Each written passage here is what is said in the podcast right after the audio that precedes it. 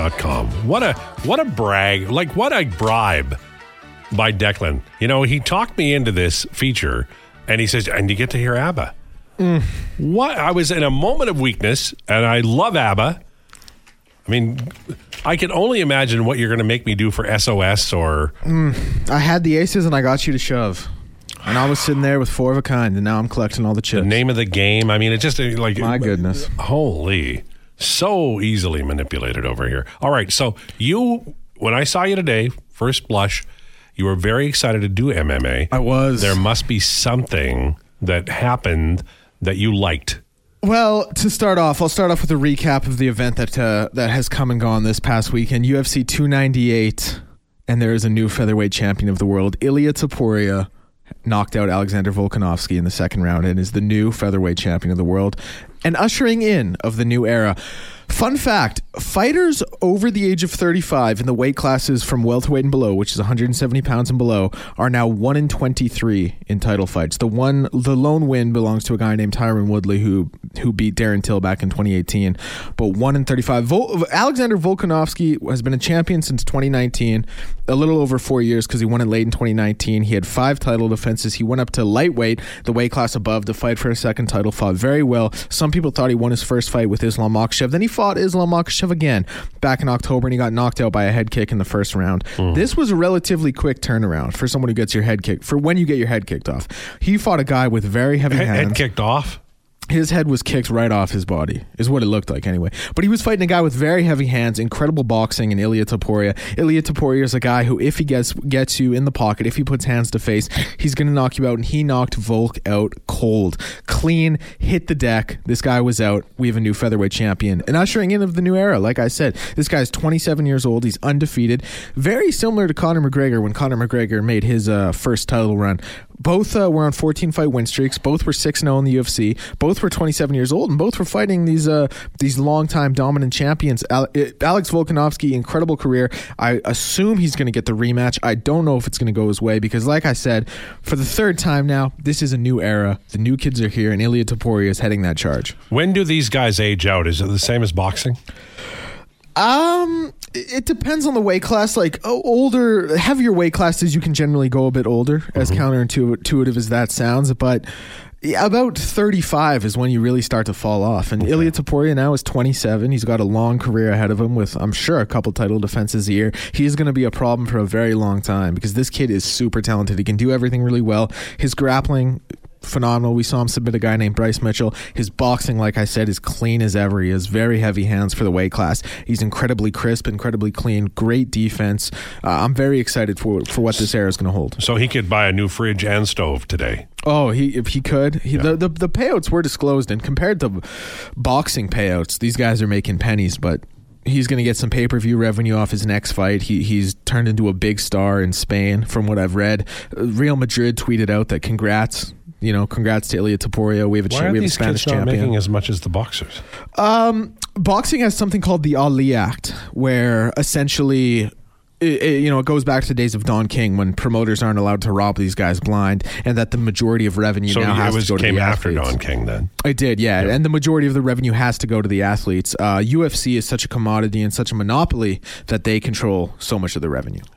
And that will change at some point, but Well, hopefully- people are getting their heads hammered and they should be making the I- bulk of the money. I don't know if it will because, like I said, the UFC is such a monopoly on it. The UFC, eh, eh, as much as I think these fighters should be getting so much more than they get, and you talk about the revenue they bring in and what they receive and how the percentages are so skewed, the UFC does have something. And I'm not going to sit here and be a shrill for the UFC and defend them, but they do have something going for them that this is the biggest platform you'll ever be on. Right. If you go to one championship, you go to Bellator slash PFL, you go to wherever it may be, you are not going to have a stage like you have in the UFC. So there is something to be said for that. That these guys are getting a getting a viewership that they're not going to get anywhere else. I, t- Wow. I definitely think they need to get more of the revenue, but I, I- understand where the UFC is coming from. I just saw the Iron Claw, so I'm, I'm mad as hell now. I'm on that. But um, all right, continue. UFC 300 also has been announced. The main event has been announced. This card is stacked top to bottom. I'm not going to run through all of the names here because I'm sure they would fall on deaf ears, but we have some incredible matchups. The BMF title between Justin Gaethje and Max Holloway is going to be on there. The women's strawweight title between Zhang Weili and Yan Xiaonan is going to be on there. Two Chinese fighters actually fighting for the uh, women's strawweight title there. And the main event was just announced on Saturday. It's going to be Alex Pereira, the light heavyweight champion, a two division champion in the UFC. Did it in the shortest amount of times. Did it in only seven fights. He's going to be fighting a former champion by the by the name of Jamahal Hill guaranteed fireworks. Alex Pereira, I've talked about him before, a two division kickboxing champion in middleweight and light heavyweight over in Glory, came over to the UFC, won the middleweight title in just five fights, I believe it was, then won the U or four fights maybe, then won the light heavyweight title uh, in just six, uh, just seven fights, I guess it was.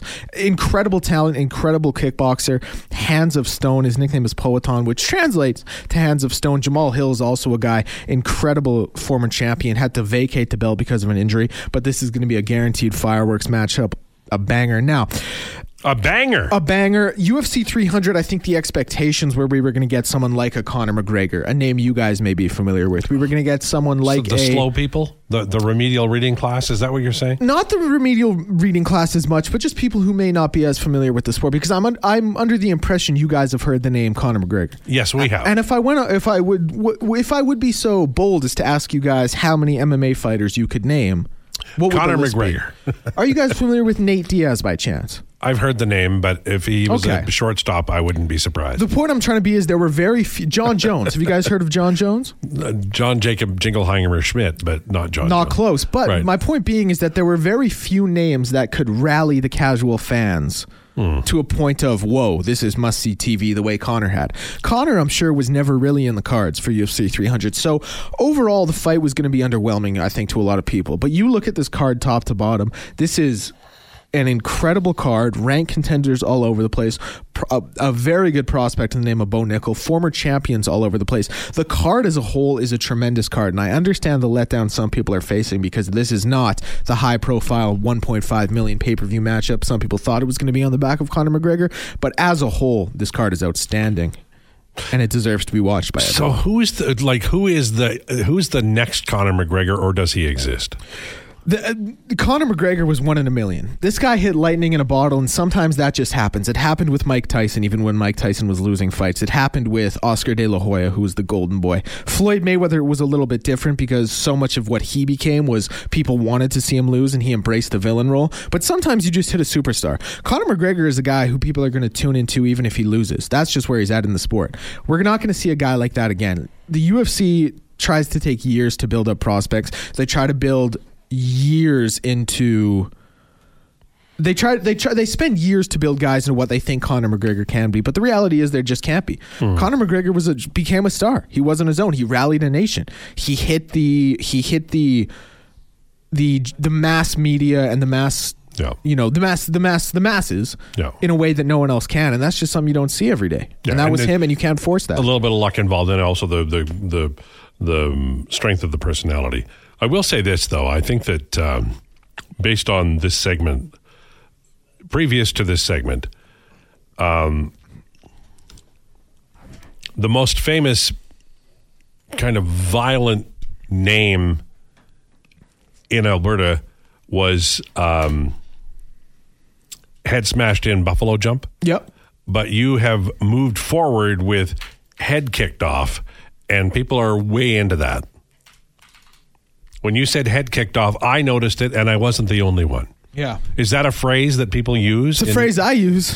It's a phrase so that I think made sense kick- considering so what happened to Alex Basically, you just saw his head go backwards, and the next day, It was rattling around there like a pinball when that head kick landed clean. Couple texts here I want to get to. I wanted Izzy DDP and Sean O'Malley is the next huge star. Izzy versus DDP, Dricus du Plessis, who's the current middleweight champion, Israel Adesanya, former middleweight champion. That's a fight I expected. That's what I thought was going to end up headlining UFC 300. They went in a different direction. And Israel Adesanya is a guy who can kind of cultivate the masses like that. He does have a degree of a following. He is a star in his own right. He's a very exciting fighter when he wants to be, not always. And I thought that's how they were going to go. Sean O'Malley, as far as being the next next huge star. He's definitely a guy who has a chance. But Sean O'Malley, I think, has been forced a little bit by the UFC. I think he was given an undeserved shot against Petr Yan. Ended up winning that fight. Credit to him in a close fight, and then was you know fast tracked to a title shot after knocking out tomato cans.